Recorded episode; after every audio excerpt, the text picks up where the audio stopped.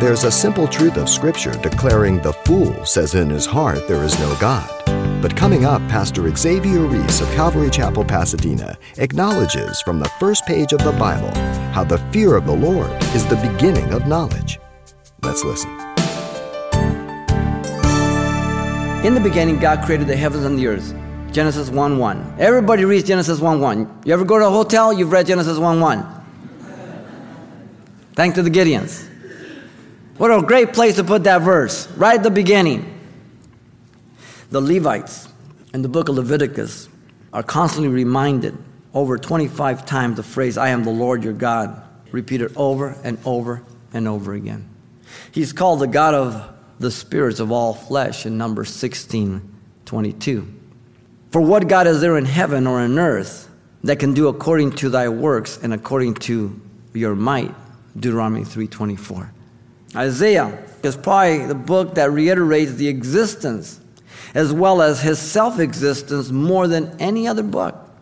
Listen to Isaiah in chapter 40 verse 12 through 19. Who has measured the waters in the hollow of his hand? Right here, right in the hollow of his hand. All the oceans.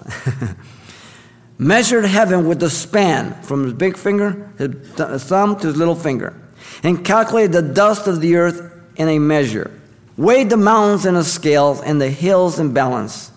Who has directed the Spirit of the Lord, or who, as his counselor, has taught him? With whom did he take counsel, and who instructed him, and taught him in the path of justice?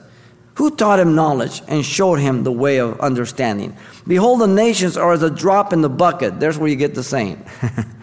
and are counted as a small dust on the scales. You remember? You go to the market, you ever do that? In Mexico, in third world countries, you're going to put something on there. The businessman wants to show you how honest he is, so he goes to the scale. he gets the dust off, puts the stuff on there. That's what he's saying.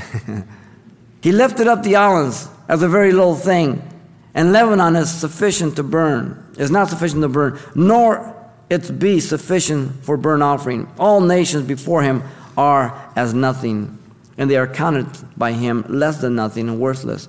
To whom then will you liken God? Or what likeness will you compare to him? The workman models an image. The goldsmith overspreads it with gold, and the silversmith casts silver chains. We've begun with the knowledge of God as men as Adam and Eve, and then they corrupted themselves. The anthropologists will tell you that man began with many gods, and then they refined themselves to one God. No, the Bible says man began with the knowledge of one God, and they corrupted the image of the one God into many gods. It's the reverse. Before me there was no God formed, neither shall there be after me. Isaiah 43:10. I am the first and the last, and besides me there is no God. Isaiah 44 6. In the beginning was the Word, the Word was with God, and God was the Word. And the Word became flesh, and we beheld His glory. Was the only begotten of the Father, full of grace and truth. John 1 1, 114. You've been listening to Simple Truths with Pastor Xavier Reese, a daily devotional of the enriching and precious truths found in God's Word. We appreciate you listening each weekday at this time, but you can hear this program again by following the radio listings link at calvarychapelpasadena.com. For more on the other ministries at Calvary Chapel, Pasadena, visit our website. There you'll find information about weekly events, Pastor Xavier's messages, even online booklets in English and Spanish. It's all at calvarychapelpasadena.com. Simple Truths is a radio ministry of Calvary Chapel, Pasadena.